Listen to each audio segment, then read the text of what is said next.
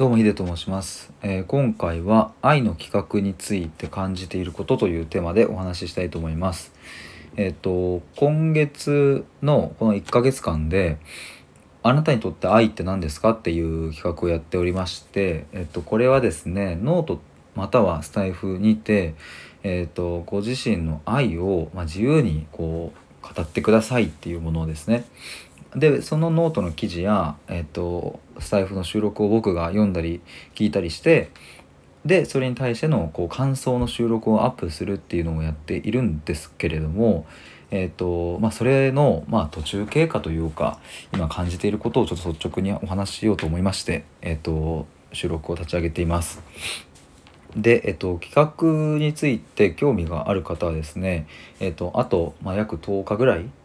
9日ぐらいやっておりますので概要欄にある、えっと、ノートの記事のリンクをこうちょっと見てみてください。そこにいろいろ概要が書いてあります。で僕のアンサー収録とかも、えっと、もう一つ別の記事にまとめておりますので、えーそちらももしご興味あれば覗いてみてください。で、えっとまあ、本題なんですけどもこの企画が、えっとをやってからですね今のところ合計で15個15人の、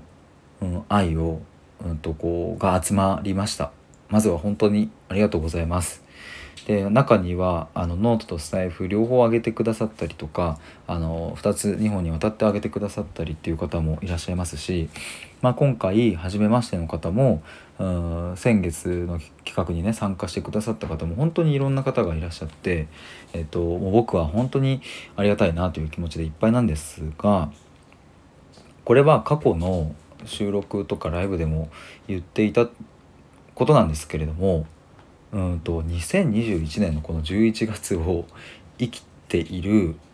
人たちが愛についてどう感じているのかっていうのを15個もたったのこのね約20 20日間ぐらいで、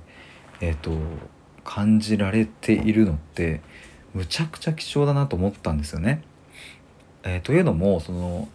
例えばそのエーリヒ・フロムっていうドイツの哲学者の「愛するということ」っていう本、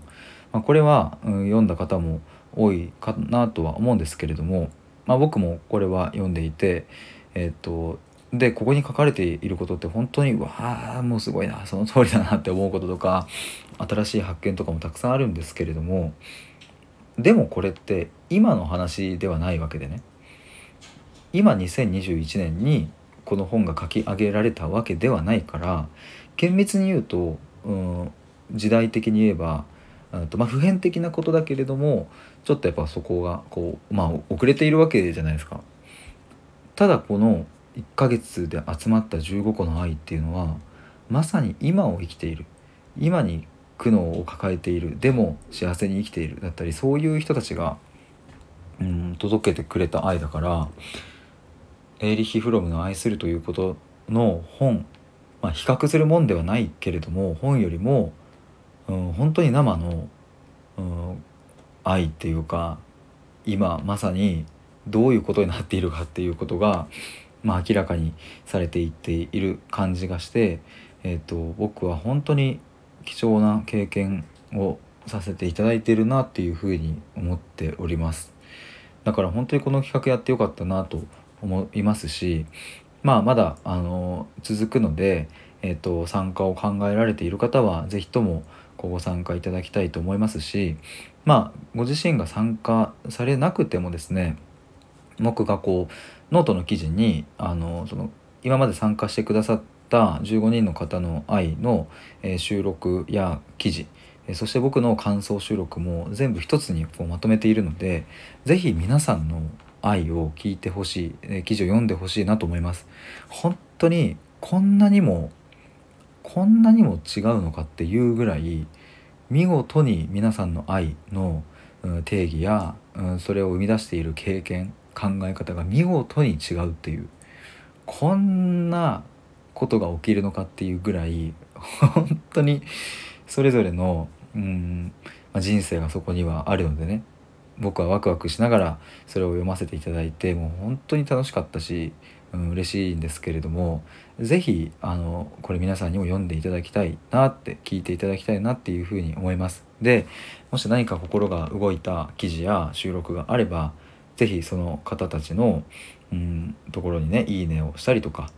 あコメントしたりとか何かそういう風な感じでまた愛が循環していったら嬉しいななんていう風に思います。あ一応最後に僕ちょっとまあ、あの見逃しちゃっている可能性もあるのでもしまだ僕がアンサー収録出していないとかっていうことがありましたらこっそりご連絡いただけると嬉しいです。ということで、えー、愛の企画についての、えー、以上でした。